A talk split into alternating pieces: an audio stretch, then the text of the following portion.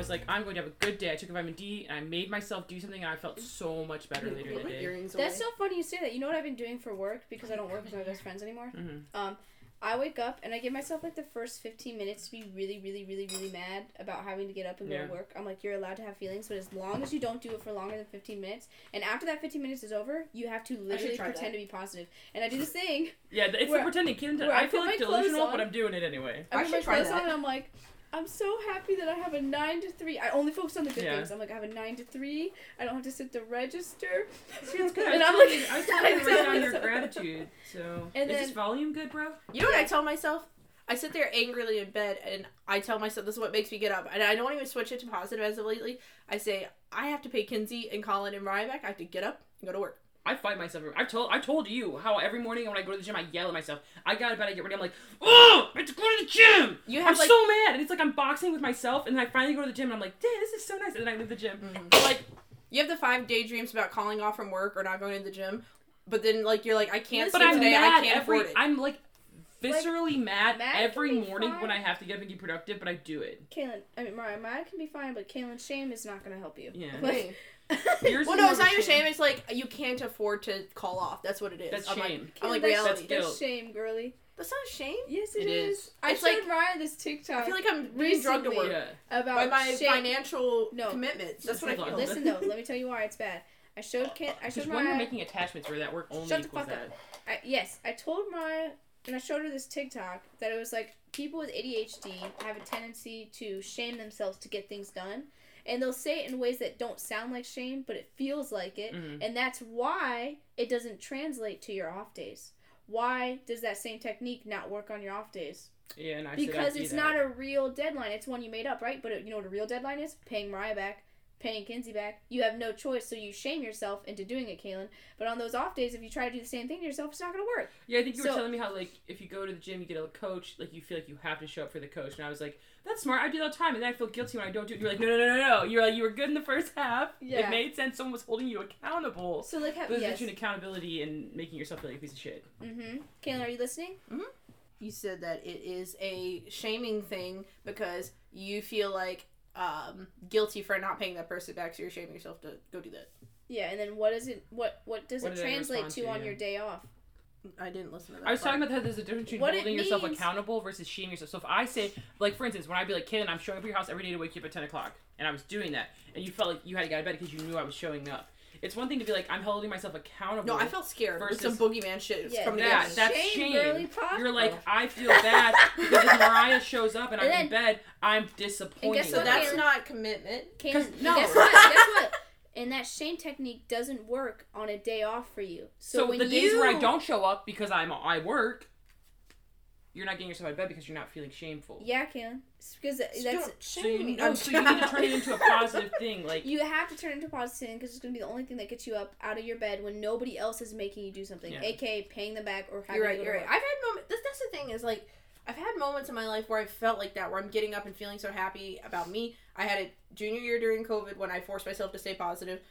Forced myself to stay positive. Yeah, so Um, it let's- was like 2021 let's make our New. Year's resolution right now that But we're going to be delusional in something- 2023. Something trips up, and I'm like, I just ruined my perfect life, and Wrong. I'll wait till it it gets perfect again to try it again. Who can make it perfect though? That's the shaming technique. You, though, only and- you. Wrong. But what I was saying though is that I've been literally forcing myself to stay positive while going to work. I've been like, hmm you know, people have it worse. There's people in like countries that don't get the opportunities that I have to even work towards being an illustrator. They don't get the opportunity. I've heard that was kind of toxic to compare yourself from like other lower places. Not It- toxic, but I heard it was bad. I heard like Why is it how bad? people are like, uh, people have it worse. People. Well, no, no, no. See, because there's a difference Okay, you're between saying a different completely. term. Yeah, there's a difference between completely like brushing off your emotions and never feeling them, and there's a difference between just being grateful. And for me, Mm. I got you. that's something like I'm like, Mhm. wow, You're I saying it in should be different term. grateful Yeah, for it. yeah. I should be very grateful that I have this opportunity, that I have an iPad, I have a new sketchbook Pro to draw on. Like, it's okay if I'm not exactly where I need to be because I have the opportunity to try. Do you know what I'm saying? Yeah. And some people don't get that opportunity. But we're just gonna do- stay delusional for the rest of the year, guys. 2023, 2023, we are delusional, and we will only talk highly about crazy things that we can do. exactly. I mean, Kaylin, Kaylin sent me that TikTok that was like, that girl was like, I used to joke and say I was attractive, and then one day I was just like, holy shit, I am attractive. Listen, I go into this cycle of like if I if I feel like shit about myself. What the fuck are you doing over there? Writing stuff down and then folding it and then hiding secrets in your card. No, they're bad drawings. That's what they are. Let me see them. Listen, if I feel bad about myself, I use that same technique, Maya, where I like basically pretend that I'm hot. This is the this is the eagle that's you. on the quarter. Sorry.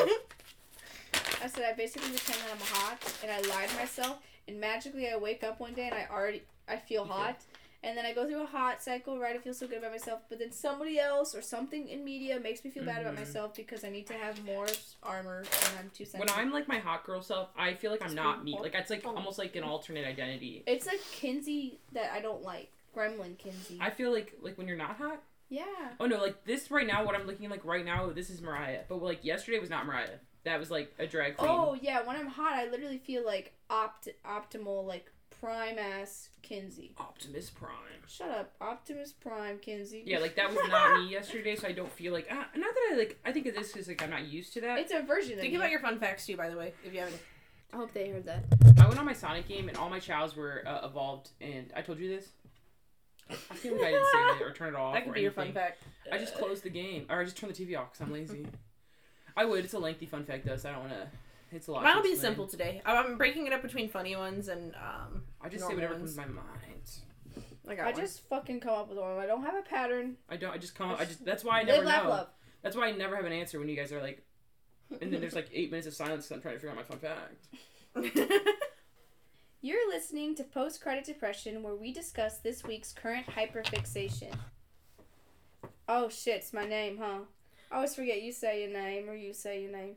My name's Kinsey, and my fun fact this week is that my favorite Barbie movie is The Nutcracker, the old ass ones. I'm Kaylin, and my fun fact is my favorite color is pink. Oh my god, that went together. Um, my name's Mariah, and my fun fact is that I now own seven frog squishmallows. Hoarder. I don't care. I'm kidding. At least I'm not Didn't you reselling shame me last podcast for collecting N- squishmallows? no, you shamed Shame. me. No, you shamed I me said, first. Oh, make and you fun shamed me the for like, Barbies, and then you were like, "Okay, Miss Oh, Sleeps yeah. the teddy bear has all those brats, has That's all right, those that's squishmallows," right. and I was like, my soul was leaving my body. We're not in last episode. We're in this episode. Let's keep.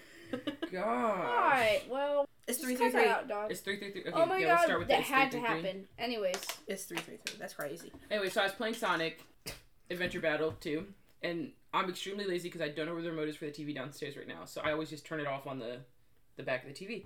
I also don't feel like saving the game, close out the game. I'm gonna play it as soon as I wake up or some point the next day. So I usually just pause the game wherever I'm at, or right before the next match starts or the next level, and I turn the TV off. But this time I was in the Chao Garden and I didn't pause the game. So I wake up the next morning and I'm like laying in bed on my phone. I'm like, did I, did I pause the game last night? And I run downstairs and all of them are evolved, all except for one that I left in school. They're all evolved. They have no stamp or just stamina, no powers, nothing. They're just like babies, but Can I with see a photo of extreme these chaos? stamina.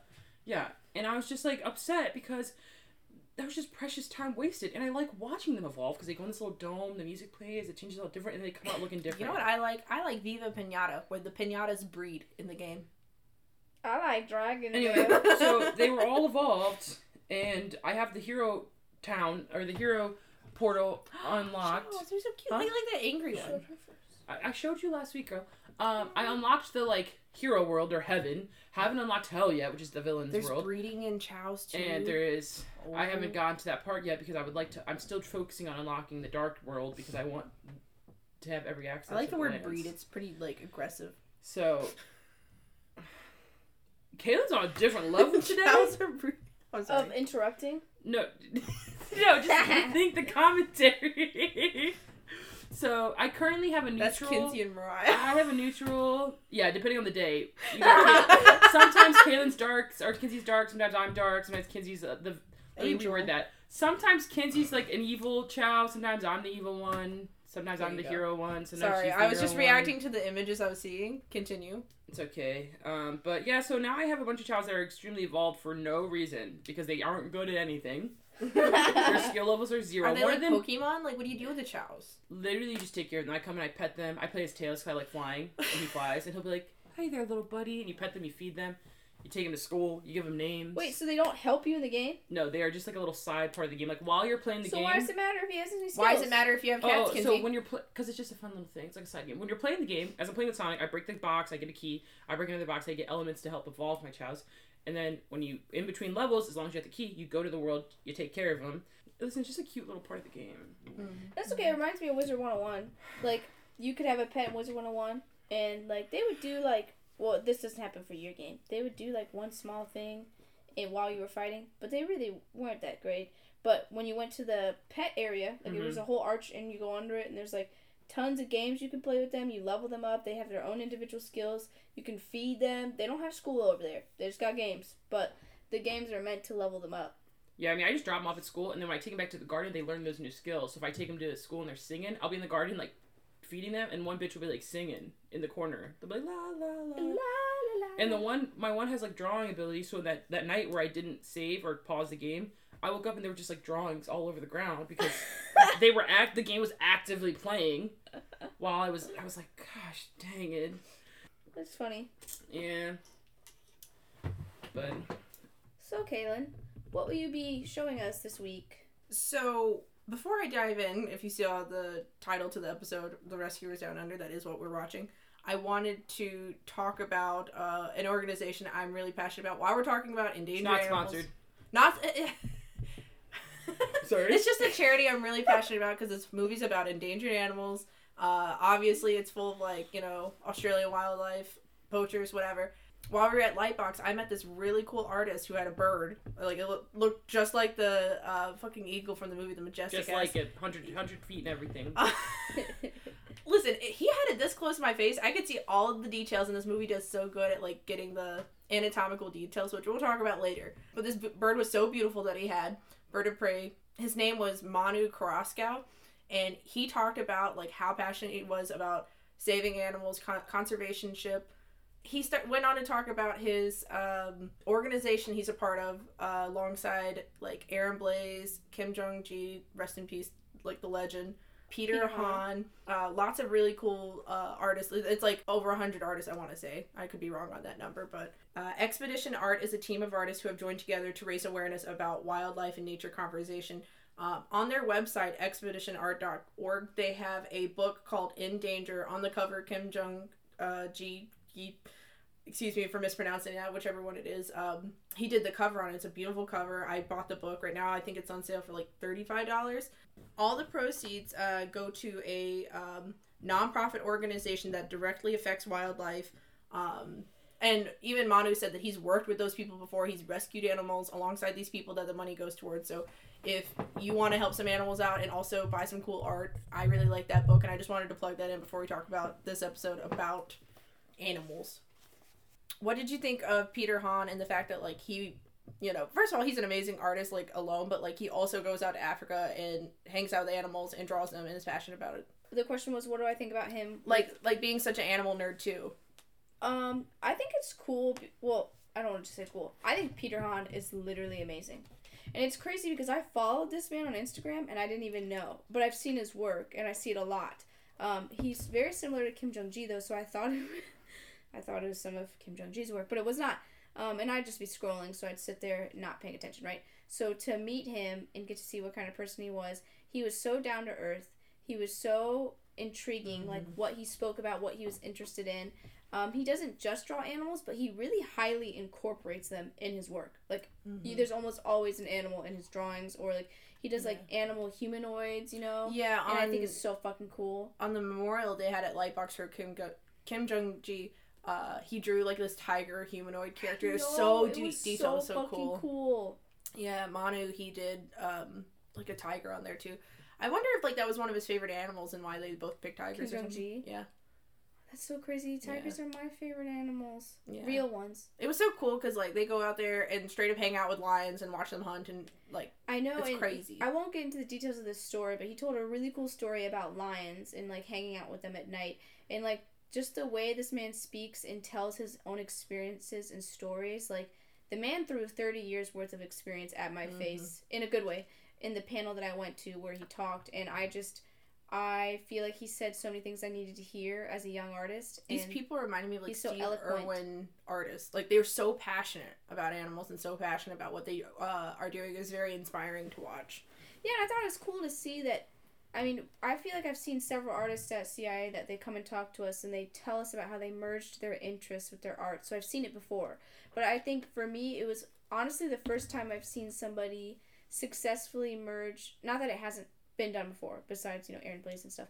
But like seeing how many artists come together and they love animals and they just draw animals and they put That's the money towards a good co- good cause. Like I feel like I've never experienced that before, or at least never seen it up that close or you know online. I'm sure it's online, but I just never saw it. Mhm. So it was very cool to see that so many artists were just drawing animals they liked: tigers, lions, you know, bears. Yeah, all Oh Manu, my. Oh wow! Manu was saying how like the world is so divided, and he's like, that's why I love drawing animals because it's one thing that ties the world together. He's like, I've talked so many people out of trophy hunting. He's like, hunting like you know overpopulated animals like deer is one thing, but he's like, you have no fucking reason to kill a lion. You know, yeah, I mean they're an apex predator. They don't view anybody as you know a predator they're to them. endangered. You should not be allowed to hunt any endangered animal. First of all, and second of all, Only you're not the going to use deer the that animal. live in my neighborhood. the ones that tried to kill Mariah. Uh, that's a good side tangent, Mariah. Why don't you tell us about? Do you want me to? No, why don't was we start talking say. about the movie? Oh. Basically, the deer just attacked me. They didn't really The attack deer me. They straight up they had the approached me intent. while I was on Fort Kinsey, and they looked like they were going to kill me. I ran to the house No, because it's a series. tells me They stay stalking. Caitlin tells me regularly how deer are dangerous because they do stalk me. I opened my front door and there was a male deer, I swear to God, looking me into the soul like he was a human being, staring at me like if I would have stepped foot out of that front door, I think he would have killed me. I'm not kidding. You know what? And we are just animals ourselves, so I feel I can believe you if that's how you felt being in front of. I was on the phone with Kinsey and she was like, Mariah, I, do- I can't even hear what you're saying because I was like, you know, nah, nah, uh, Dude, she was hard for her to go on her morning walks with these deer I was stalking like. Kinsey, the deer. You're like, Mariah, I don't even know what you're saying.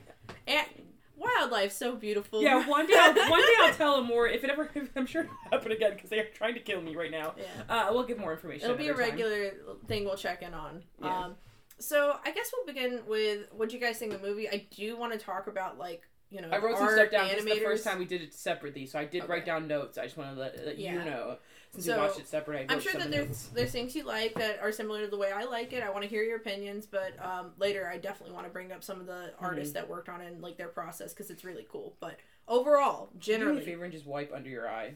is it It like looks like black you have a black eye. Other side. Overall, well, first of all, I do want to mention this tiny thing.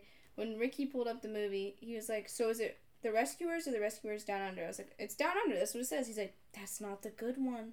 And I was like, "What?" I was like, "I'd never seen either of them, so I didn't know." And he's like, "He's like." Ah, this one's still good. He's like, but it's not. Ricky? He's like, it's not as good as the other one. And I was like, well, this is what we have to watch. And he's like, are you sure? I was like, put it on, bitch. this is what we have to watch. So we put it on. He got so disappointed because he was like, Madame Medusa is an amazing villain, great facial expression. Is that the bitch with the purple eyelashes? Yeah, the she, purple like the, the one where she pulls her eyelashes off. She's and, got like the really two extreme, crocodile pets. like. Is Yeah, she on very- my tarot cards? I think so. Yeah, You know what's crazy? very is I don't, classic. I don't think I've seen The Rescuers. No, I didn't mm, think don't- I, did either. don't But after telling me the character, I've seen at least parts of the movie. I didn't now. care. I was like, they didn't. They don't.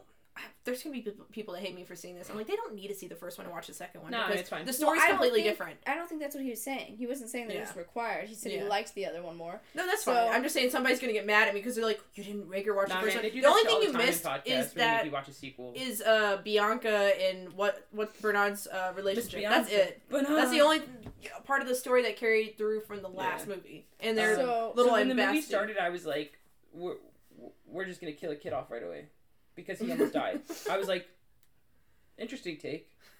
Yeah, starting off the movie, like seeing first of all, I didn't really like the transition about like just straight off. He just walked out of his house. Yeah, I was like, bye it mom. took I was off like, is he going to Because he doesn't like movies like that. They don't give her Is he- content. Is he, where's he going? well, So when I saw him just walking around, they in feed wa- into that context. He hears the But the I'm warning. telling- But we talked about it during what was the first movie we did? You literally said during Silent Hill, you were like, I don't like movies that don't give me an explanation off the bat. You literally said that. Yeah, I mean, That's a you it- I- shut the But fuck that- up. you asked her her First of of all, movie. you're asking my opinion, and Mhm. here's the thing: I obviously still- got my answer a few minutes in, but I'm saying I feel very jarred. Like it's very Okay. jarring when I just sit down to turn on a movie. It turns on. You see all the credits at the beginning. We're walking over these 3D modeled flowers, right? And I'm- Side note, I thought that was the coolest thing when I was a kid. When I watched it as an adult, I was like, this is so bad. I think you had to be a kid to be there. But anyways, you know, right after the credits, we get to this house. I'm like, nice environment. This is where our setting is started. Kid runs out of the house, bye mom, and starts going in the woods. And I'm like, she didn't even say like have fun at school. She She could have just said She said you got have your fun exploring. She could have just said that, and I'd been like, okay, this like it could still be quote unquote jarring, but like Okay. she didn't say anything. And to me, I was like, this is a child. He just left the house. Where is he going? It, maybe it's my Virgo moon. I was like, the logic ain't logicking. All right. But overall, I was like, this is definitely a movie I would have liked when I was a kid, but it's old Disney where all the characters look the same. And You um, can tell when it was animated. Like the Yeah. style looked Mhm. very much like, almost like it was like an advanced sort of the Stone Man. he looked the like mice- Tarzan. Looked just like I- I'd say definitely around that era. yeah. you The took mice. Tarzan's face The and mice looked hair- just like the Yes, American Tail I, mice. I told Colin, I said, that looks like Tarzan style eyes when he was falling. I was like, that's Tarzan's His face. body and his face is Kid Tarzan. Yes. Except Kid Tarzan has slightly wider. Why were his hands so big? Why were his hands big? Why were his hands literally Again, gigantic? whoever the Tarzan animators were, they, they were working they on that weren't too. even just like long. Like they were man's hands on like every time he would My pick Hero up something. I Academia was like, hands. I was like, why Yeah. are his hands like that? Yeah. Okay, Yeah. so But overall, I was like old Disney movie. I did look Um, it up. American Tail was done before it because those mice, like when they were at the mice Oh, meeting, for I was sure. like, that is that is the mice, the the boss from the American Tail. yeah, The intensity at which this man kidnapped this child, I'm not gonna lie, alarmed me. I was like, he picked up this kid, threw No him in hesitation. the Well, here's the car. context. Very dark for No, Disney, no, but hold Disney was hold on, going through a dark phase that that, that, Yes. that year. Listen, if you think about this realistically, if you tossed a little five year old in the back of a car in Australia in that heat and just drove for 30 minutes, do you know how much sunburn he'd have? I'm Mhm. saying like I was like this is this is crazy. yeah. I was like It was intense, but like, first of all, put the feather in your backpack. That man would have let you go home. Okay. First of all, he got a little, uh, or second of all, he got very hero complex. He's like, you're a poacher. Like, like you didn't have to do that. he did. Yeah. He's like, you're a bad guy, and I'm gonna tell on you. and Yeah. you know what he could have said he could have said I just picked it up. Like I don't even know what it was. I'm Yeah, five. he could have lied. There's Like- a million ways to get out of that kidnapping situation. Like he was a little dumb. He did. gonna lie. He did lie with it. He said that he didn't know where he got the feather Yeah, from. but when he said No, he, he said, said it it was a gift. confidence. He said it was a gift. He's like, where'd you get it? Like And he was all like, "It was a gift." Like, like he was like straight up that was trying just to the truth. And it's It is like, a gift from the bird. yeah, but I'm saying Okay. the confidence in which he said what he said showed that he was afraid of what the poacher wanted from him. Right? Yes. He should have just said, "Bitch, it's a feather. I'm five. mm-hmm. Get out of my face." Then, then listen. Colin started laughing at this part of the movie because the mouse that he saved straight up went and they started like what's it called? Um, They started uh, Morse coding. so coded. I'm funny. sorry, I didn't like that scene. When I Um, saw the mice talking to each other from across the world in every country, so I was like, funny. I Was thought it- it was funny. Colin did too. He's Really? like, he was like, we have a national embassy of mice here. He thought it was "Oh, funny. I thought it was cringy. Well, see, I was like, was I don't like when this that message came up on the screen, and he was just like, "Oh, what is this message?" And then the mice were like, "That was a signal for us," and they were like, "Beep, beep, beep, Okay, that one scene was funny. But to that's be the fair- only thing I liked. But the actual concept of these mice being around the world working together, like, But you didn't watch the first movie, which I was gonna say if you had watched the first movie, like that embassy already existed. Embassy. Embassy. Oh, embassy. Um, Shit. and uh, no, I'm just saying. I'm not saying I care about if it existed or not. I'm saying the idea of it existing sounded stupid. to me. I'm so sorry. That Because he sounds can't really think out mean. of the box. I think no, half I'm of it. saying I don't like this out of the box idea. I don't think it's that cool, They said a But very what other real. animal would do something goofy like that? Only mice can get away with it. Mice be hiding amongst you. bro. Maybe hours tarantulas. went by where this kid needed help, Yes, and they yes. barely got there in time. That is what I'm Mhm. saying. Yeah, This yeah, yeah. embassy, and you know what? I think I was thinking way too Virgo Moon. I was thinking too realistic. They're like they give like I wasn't too many just, shits about this one kid. like I wasn't just enjoying the idea or the fantasy of it. I was thinking it realistically. I was like, you're taking hours. You're mice. I are you think I gonna know do? why You're feel that way too. Why didn't you choose some mice in Australia to help you? Hmm? Well, Because Miss Bianca and Bernard are the best of the best. What? Do they not yeah. have any proficient ones? no, Kinsey, hear, hear me out. like what? They they introduce in the movie for you not seeing the old one a very realistic animal world. You know what I mean? Like first of all, the eagle that they introduced, hella realistic. The kangaroo proportional, like yeah, okay, you, I can buy it that he can talk to animals, but then out of nowhere they deliver you this whole like you know nation of mice. You know, I think that's why you it was so jarring to you. But I also just think the concept in in general, it it first of all, why didn't they just? That's a dumb I don't know if it's called paging. Yes. Why didn't they just page the exact place they Because this needed is to the talk to? 1990s and that doesn't exist. It like they can't get that far It's the 1990s. Everything worked in that systematic because I was trying to look at the map they took of Morse coding one another, Mhm. and I was like, did they just go around the world for fun, or was there like a quickest way to his to where? Oh, they because they didn't know they were going to New York. They were just like, they need help. And then they were like, okay. They were like, they need help. We can't help. Send it to the next people. We can't help. But Send I'm it to saying the next on people. the map, it seemed like it was like, it didn't seem like Because it wasn't. It, wa- it wasn't like point A where like let's tell everyone. No, everyone. it went in. point it went in A that was like let's tell point B, and point B was like we can't help. Let's tell Group C. It went from Group C was like we can't help. Let's tell Group D. But I'm It saying- went from on Australia map- to New Zealand, New Zealand to Hawaii, Hawaii to the Americas. That's, that's in order on the map. Uh, but didn't they hit a bunch of states and shit? Yeah, but it was Why all going up to New York. She's saying New why York's- couldn't have just gone straight to New York, and that's why Yeah, I don't think I can get mad. It, the people, no, no, no. She's saying why did why did they hit Hawaii? Well, why did they just contact New York? Well, half of it too. And that's is what I'm saying is the technology at the time. Yeah, technology was garbage in the '90s. Okay, I'll give you that. But also, they didn't know who they. They didn't have an end goal. It wasn't like I said, "I'm going to page Kinsey," and I'm going to page all these people to get Kinsey. It was like, "I'm going to page Kinsey," and then you were like, "I can't help you, page Kaylin." But So then you you page think- Kaylin. Kaylin's like, "I you can't help. think- I'll page Colin." Wouldn't you think that if it's an embassy, that they would just ask the people they could get the help from? That's what they thought they were doing. Whatever. The point is, I didn't like the Morse coding. I thought it was weird. I was like, I was completely Colin taken out of the movie. I was off. like, eh. I was like, these are mice. I can see that. They are hours away. Why did they not contact somebody in Australia? Hmm? Why are there no mice in Australia that can help them? Because they're why all does, getting poached, bro. why does it have to be some New York City mice, huh? Or, And or Hungary. like Mariah said, she's like, oh, they were the two best ones. Hungarian Well, mice. Do we have some that are second best? Hmm?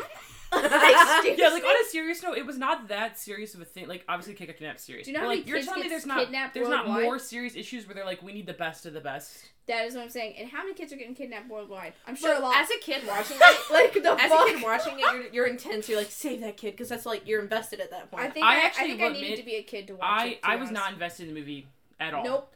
Uh, like I know not every film follows to a T, but like you know in school you learn this is how an introduction, rising action, climax, falling Mm-hmm. action. I was sitting here at the 30 minute mark and I was like, "Where's the climax?" it was coming. When I'm 30 minutes into the movie, I'm halfway through the movie and I have Bro, not the climax, climax does not yet. come at the middle It of the movie. It on comes at the average, it comes on average it comes about three quarters into the movie. I was three quarters in the movie and I still wasn't at that climax part. How long was it? halfway's not three quarters. I know, but I'm telling you, even after I got to the three quarters part, I wasn't pulled in correctly. Yeah, I would say Um, this movie had a very hour, tough it was time about an hour and 15 minutes. I was not pulled in until like the last 30 minutes. No, not no, like the last 20 you know what minutes. it was? Is it's the fact that it's called The Rescuers Down Under. They wrote a really cool story happening in Australia, in my opinion, about the poacher and this eagle thing. But then it's like all the mice did was they followed this Australian mice. They Mhm. they weren't even doing that good of a job. Like when they that got there, if they didn't have that um Australian's mouse help help, Yeah. they they barely got there in time, like you said.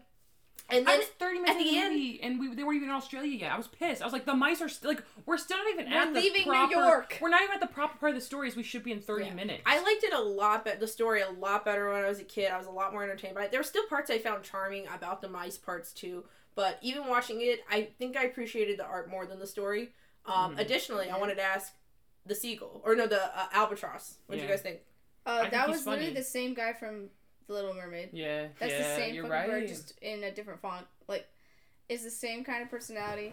I was like, eh. I mean, he was a little entertaining. You know, out of the whole movie, there wasn't a lot of humor, so I was like, I'll take what I I'll didn't get. think you know I felt like I saw him before, and that's it. That's where I saw him before. Mhm. And- Hell yeah, I did it. He's not. Yeah. He's not in the last movie. He though. was kind of brother. yeah, yeah, the Little Mermaid I vibe. really liked how he basically pretended he was in a, uh, an airplane, and he was like, "All right, thank you, ladies and gentlemen, for Yeah. running uh, Albatross Airlines or some shit like that." When they're getting off, and they're all fucked up, which I thought that was. And at first funny. he's like, "All right, guys, how about next June?" And they're like, "No, we need to go right now." Yeah, And he's like, "What the funny. fuck? Um, excuse me." And then they're like, "There's a boy kidnapped," and everybody in this movie gives too many shits about one kid in trouble. Like in real life, there's tons of kids in trouble all over the world, sadly. But in this movie, it just sounds like this is like one it was of like perfect happening. timing. The mouse just happened to see it happen.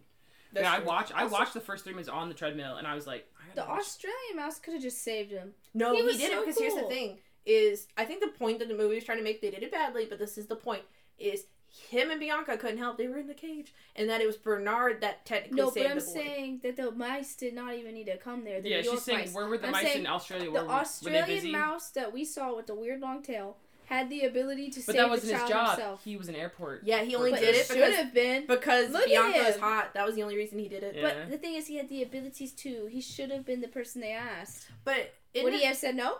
But remember when he was in the cage and he's like, "There's not much we can do. Can't help him." Like he, he basically gave up. He didn't have the risk factor But you know Bianca why? Because he was had. already in the cage. Let's say Bianca and what was the fucking name is it wasn't there. Let's say they weren't there, so that didn't get him in the situation where he was in the cage. Do you think he would have gotten caught in the cage trying to do it himself? I don't know probably He would not. have had different. He would have had a different plan than what Bianca and Bernard had to begin. Yeah, I think he would have been self sufficient enough to do it. Well, I guess we'll never know. Also, I want to make a side comment. We are watching the movie, and I looked over at Ricky, and I said, "Kaylin's probably attracted to that Australian mouse." He's like, "Yeah, I believe it." Oh my god. Maybe I'm when I was a child, but when I watched it again, I thought it was really cringy that like his personality was just like being horny for Bianca. Um, like when he was like, "Oh, you're not married," like, and he's like trying to propose the whole movie.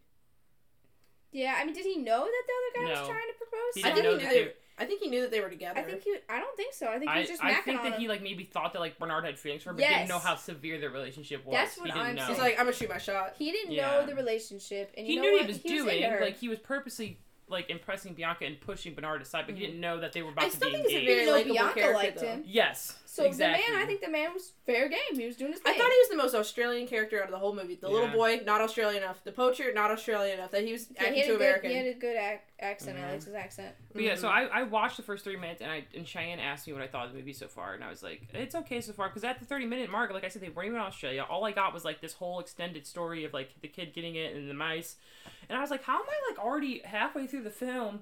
And like nothing wild's happened, so that's why I was getting stressed when I was See, when I watching. was it. a I was kid, like, I- this going I was on to the edge of pick my up? seat.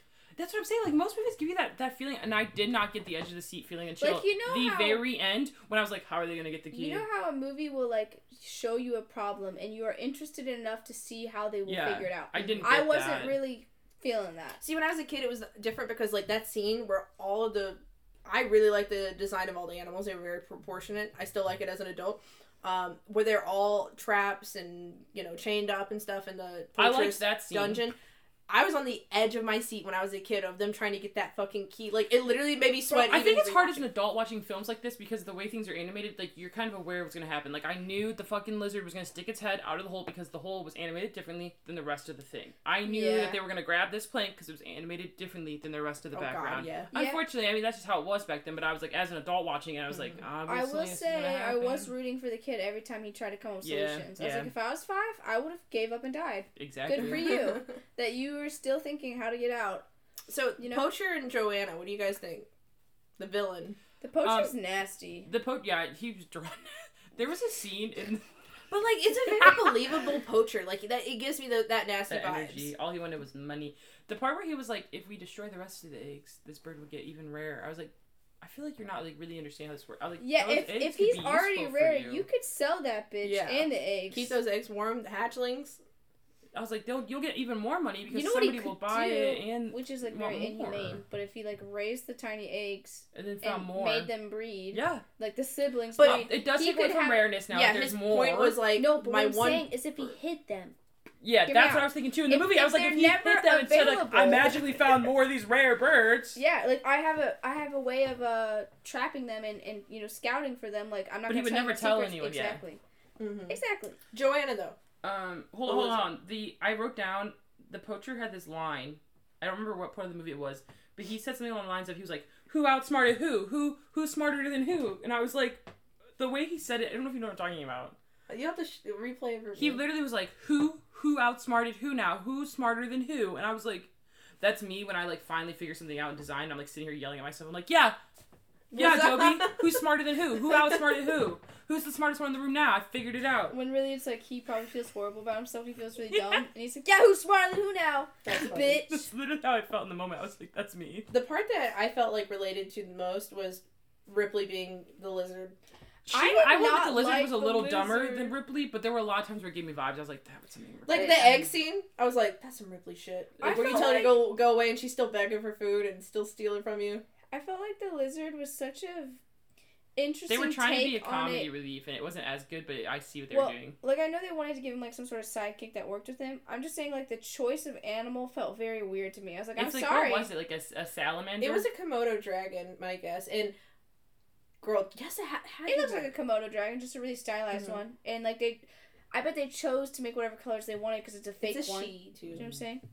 I know it's a lady. I'm just saying that Um, just because they I got liked the inspired little lizard by in the Komodo- jail. I just What's that? I liked the little lizard when they were all locked up. He was. He was There was a moment though. where he annoyed me, but I was like, that would probably be me. And then he got annoying at the end when he they, he was yelling. They're like, "Shut up!" They're Yeah, that's the catch part that annoyed me. He could be goofy all he wants, but he would just sit He there has and shout. that character had so much potential to be really funny and like a cool character for Yeah, the I rest think of that's the the film. only scene he's in. Holy shit! If he wasn't as annoying and they kept him throughout the rest of the film, I would have supported him. Wait a Bro, minute. but the whole time I was like, yeah, this lizard is Ripley, dog. Like the man was so mean to her sometimes, and uh, She still and came she it was was her like, awkward ass She face. still came back. That's Ripley. We'd be So- yelling at Ripley, and she still waddles back up to us. You made Yeah. the point of it being an interesting choice. I thought the same thing. I'm like, why don't you just make some boots out of her, like her leather skin? But then I thought about it towards the end with the eggs, and he probably has her kill off a lot of animals that he to make his shit rarer. You know what I mean? Like that's probably why he chose that and one. he can't be alone. No, no one, even a psychopath. is I don't be know. I mean, if you think about a Komodo dragon, like they're already really aggressive, scary animals. Like you would not want to have one. So I think it's more like a he's like I respect this animal a little bit more than the other ones. But the, but also she's like o- on thin ice because he's Yeah, like gonna kill like- her any second he, she messes up. so that's what I'm saying. I think he only keeps her around because she's considered a dangerous animal, but she's also dumb enough for him to control. Yeah. He can't control that big ass bird, right? Mm-hmm. Now onto the bird. I was about to say. The bird was such a beautiful color. When I saw how big it was, Ken and I have had conversations about this before. Something about fantastical animals that are huge, like dragons and griffins and all these big bitches. There's just something that like itches my little monkey brain about it. It just makes me so happy. I want a giant animal like that so bad. So when I saw this bird, which hawks are really pretty, but they're like tiny. There's it's a big one. I was like, Mhm. whoa, this thing is so pretty. It's like The eagle scenes made me just as happy as an adult as it did when I watched as a kid. oh, Ricky If said anything, a little bit more. when we were watching the first couple scenes where he's flying on the bird, you know, when he first meets him, Ricky was like, "Well, at least it's made well." And I was like, "What do you mean?" He's like, "Usually, like off-brand movies like this, you know, they're not Like animated as well." sequels. Off Like we watched, we watched Aladdin two, and the animation Oh, was yeah. so bad. And he's like, "This animation is crisp." Well, And I okay. was laughing. su- uh, supervising animator is Glen Keane. That's why for the eagle. Yeah, the the eagle. I Mhm. was watching intently. I was like, "Let me see some mistakes." No mistakes. No So- mistakes in the movement whatsoever. So he was loaned a stuffed American eagle and an eagle skeleton from the Los Angeles Museum of Natural History. Um, they enlarged the bird, shrank its head, elongated its neck and wings, puffed out its chest, um, and they slowed down the wing movements because like real eagles like flapping really fast, and he wanted to make it like one. that man's sword. Or she's he, he's like, we can't animate all that. She was soaring. and um, she's only in the whole movie for seven minutes because it was that expensive to animate. But Mhm. she's beautiful. I completely agree with you. Um, I was hoping the eggs were gonna hatch at the end of the film. Hmm. yeah, I did not like where they cut the movie. Well, come on. Have you ever seen Oh, oh, birds out of oh, eggs? we're talking about they the, look like finish what you're talking about. We'll talk about the chicken Yeah, ending. okay, okay. Finish what you're talking about. We'll talk about the ending. Um, They look like I- I wings. They would've enjoyed- been, like pink.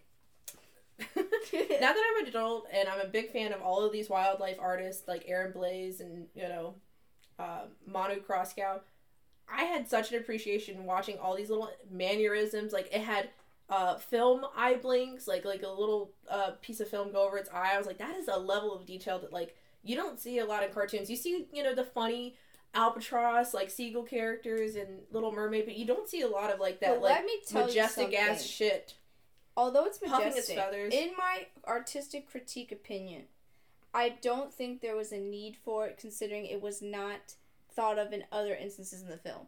Like I'm talking about the Mhm. film, like the film Oh, it's the eye. it's it contrasts Like, the- to she's saying, like, yeah, the harsh- small- yeah, I'm the like, small I'm like, there was no too- reason to put that because I feel like there's almost no like- small details in anything else like that. I, I I feel like um any hardcore rescuers down under fan listening, and it's okay if you like the movie. Like we're never gonna. I- I appreciate your opinion, Kenzie, and this is my opinion about it. It almost feels like the rescuers part just needs to be taken out and put into a separate movie. Like that needs to be made into a cartoon, and whatever Mhm. this was trying to be, it could have been Yeah. a really cool movie. Like almost like Tarzan. Those are proportional gor- gorillas. It has a uh, rules to the world, like in where everything lives.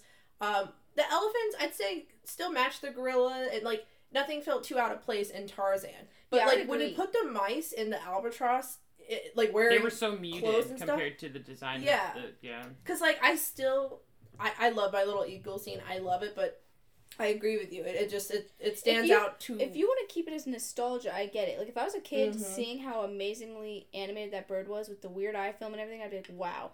But like looking at just the Mice and the Albatross, and they're two completely different movies. Like that could have been a Mhm. more educational like thing about poachers with the kid and the realistic because there's like realistic human po- proportions with some you know funky little things here and there. Realistic ass bird, and it's like this mice and albatross shit Sadly, didn't. though, I don't think the movie would have like taken off because the original Rescuers, which was made long before this one, is such a classic, and you get the name Rescuers, which is probably what had the budget to have Glen, uh, Glen Keane on the team to animate it, and got it even taking off. Like it's hard to come up with new stories in Disney. They take a lot of old stuff. Like right now, we're going through the live action remakes because like. Um, so bad. running out of ideas. Um, I, I they are coming out with new movies, but they're just not as profitable as the stories that they keep ripping off over and over and over again. So like that's probably the only reason that they did it in that style of the Rescuers Down Under. It, but it felt like two movies in one. But again, that's Yeah. my Actually, opinion. the and if- live action Beauty and the Beast is one of the top selling Disney films.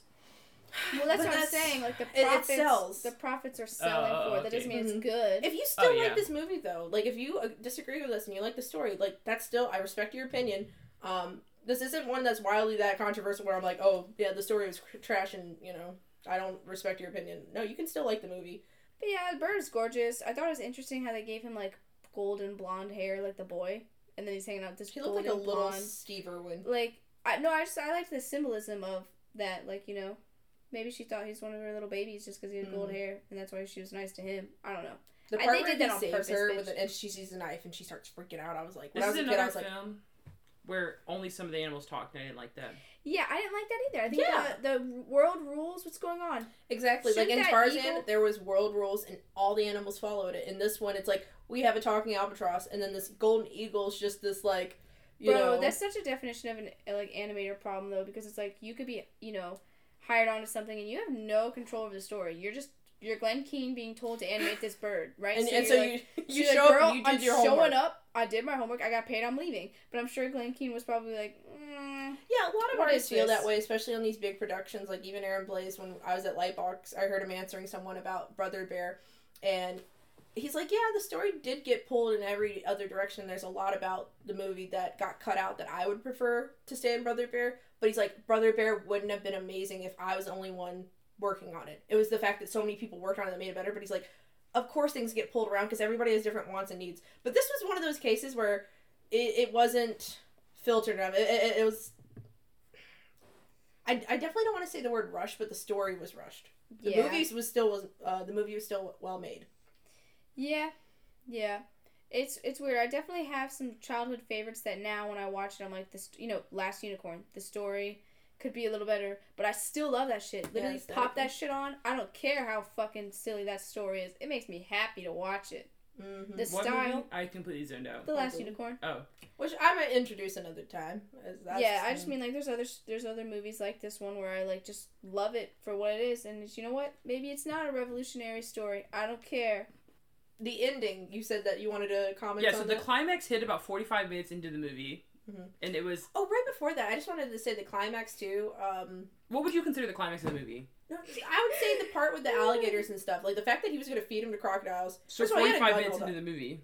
No. Well, oh Mariah, no, no, I thought you meant like which scene. I'm like, the I just wanted to talk. About. I think you got something wrong, right? The climax is not supposed to last that long. I know. So what was the climax of the film in your opinion? I would say the I crocodile think it's the pit. The crocodile. part where he almost fed him. yes. Yeah, and that was forty-five minutes into the movie. No, That- that makes that's sense about that it. it's not going to happen early on in the morning. I'm not movie. saying it had to be like early. But the intensity of the climax probably should have been something more. Yeah, if, it just that's felt what you're like- saying. Hold on. like I'm not saying that the climax has to be a big thing. I'm not saying it has to be early in the movie, but like I just felt like that was the only part that like pulled me in immediately. I think like- what you're talking about is there was nothing I'm trying in to the think of movie another that pulled movie you that in. had like that I can think of off the bat that Like I think you're talking about um what when did the movie so like make you interested and pull you in? Not the climax. Like when were you pulled in? And this So- movie didn't no, really give do me a that that second. well. This is a, this Think- is about a story arc. I know. Give me give me a second to think Okay. of. Never mind. I, I'll think about it later. I can't think about it right now. But Um, the the part at the end of the movie was very. It felt very rushed, like you said. Mm-hmm. Like I understood the whole the prefix of like Lemon was dying, Yeah. but then it just like then it was just it just ended. I was like, does the kid make it home? Yes, Does I the wanted to mother know their child is alive? Is the I wanted to eagle the baby okay? eagles. Uh, are are they gonna get married? Like, there's so many things I that I want to know the answer to, and they literally were just like, End movie. Mhm. And usually at the end of a Disney movie, like you'd see like a montage. Like they got married, he got home, You the got babies were born. Maybe maybe it's like two months of the babies being alive, so we don't see the yeah, chicken that was other ones. Even I said them it, with Colin. I was like, I did not like the way that they where they Was cut there it a credits? Maybe they didn't didn't watch have it. enough money. They did. Maybe they were broke.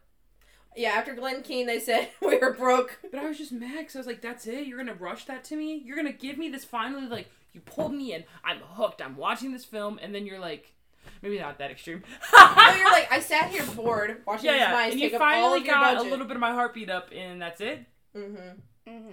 Uh, I was gonna say the got, like, a little crocodile thing before you started talking about um, climax stuff was just that that was so severe that he, the way he did it, he, you could have just thrown the kid in the water, like the way you were just dangling him. Yeah. Like I was as a kid, And really then Mance on the out edge the of my gun. seat. He was like, "That's fine. I'll take care of myself." I was like, "You could have been done that." well, I think he wanted it covered up in case the Rangers found him. No, but like, shit. like you said, he could have threw him in. Like you could have already had him Mm-hmm. in the swamp. Mm-hmm. And like I knew he wasn't gonna die. It wasn't really super. I knew he was gonna die. It's Disney. Even the even the the poacher guy, they They didn't got Disney show fine. him That's die. why they put him on the rope. They didn't show the po- poacher die because Disney would never do that. But I also wanted Loki like a solution to that. I was like, did he really die? Did he make Remember a when the man got hung? In Yes, the I was just sand? thinking like, that. God damn. Yeah. Mhm. They showed us the shadow and everything, and Yeah. the feet dangling. Yeah. So, so brothers, would you share the Rescuers Down Under with anyone ever again? No. No. I thought about it. I was like, kids can ask this question like we do, and I was like, maybe I'll show it to like a niece or nephew. And I was like, no, because like even like Disney stuff or like animated stuff now is so much more in depth. That I was like, I don't even think that me showing this would do any good. Like it There's- would, it would be a step down with I the would- way animation is now. I would show the scene of the the bird, and that's Yeah. it. Like I'd pull up YouTube, You'd be like, say, "Look at cool check out bird." this awesome ass bird. No story context, just look how cool it is. Bam, done. That's it. Mhm. I just think like kids shows and movies now are so in depth that like uh, it would be like a little step down. And they'd be Yeah, like, like there's such good storytelling. You know, good character development. Like the way they I would consider showing it to Caden only because he likes animals. Yeah, maybe an Yeah. avid animal watcher because the whole time, Kaylin, every time we saw animals, I was like, I know Kaylin likes this, and she likes that, and she likes this. And she very much appreciates when animals are animated proportionally. So if somebody else was that crazy about it, I'd be like, hey, I got something for you that you would like. yeah. I wanted to enjoy scene. it though. I, I, I was like, I want to enjoy this film for Kaden. She talked about how much she liked it, and I was just like, Yeah, and, and even I've watching myself, it. I see all of the things that you see watching as an adult. Um, showing it to a very young child though, very enjoyable. So like, I could see myself showing it to a young child, but probably never again with my friends. Like clearly, um, even Colin like had a few nitpicks here and there. It's just like that's how it is. Is you'll always look at it with a different eye as an adult. Same thing with Goofy movie last week. Like you look at it just a different Yeah. gaze. We were looking at the way they communicated with one another. We're like, excuse me. Mm-hmm. But like, you showed me Fern Gully, and uh, what was the other one you showed me that was very similar? I did show you another. You showed me another one. Fu- Wait, wait, we did. We watched Quest for Camelot, you know, and there's things I liked about each one of those movies a lot. I would watch that again. But like the majorities of the movies, did I like it? No. But like I would watch Quest Those for again. Camelot, Camelot simply for the blind man. Mhm. I'd We watch watched Fern Gully Magic. for this fucking straight up fairy tension porn I saw in that. Mhm. Well, thank y'all for stopping by and listening to this episode. Of... yeah. So Kinsey, what are you showing us next week, girly? Oh shit! Oh damn, Kaylin, you just trying to cut me off like that? Damn. Damn. Well, so I don't know how much time it's gonna take, so we might watch ten episodes, potentially twenty episodes, aka the whole first season. excuse me. Shut up. The whole first season of Gravity Falls, depending on how long it takes, we could be doing a part one of season one, Gravity Falls, and then another episode Girl, of what if part Mariah two. picked up part two? Even though I already know what you want to watch. What if Mariah what? Picked up part two, so we can just do it back to back. That'd We'll be see. so fucking funny. But I don't want to cut off what she because- has in mind. Because what I have is something I've been wanting Kaden to watch for two years. Oh, um, yeah, I don't know how long it's gonna take, so you guys will find out next week how much we'll be covering, but it'll most likely minimum be ten episodes. Yeah. Can I say bye now? Yeah. Bye. Bye, Talk to you guys next week. It's not going to be this nice this time. Just bye. Bye. Anyway.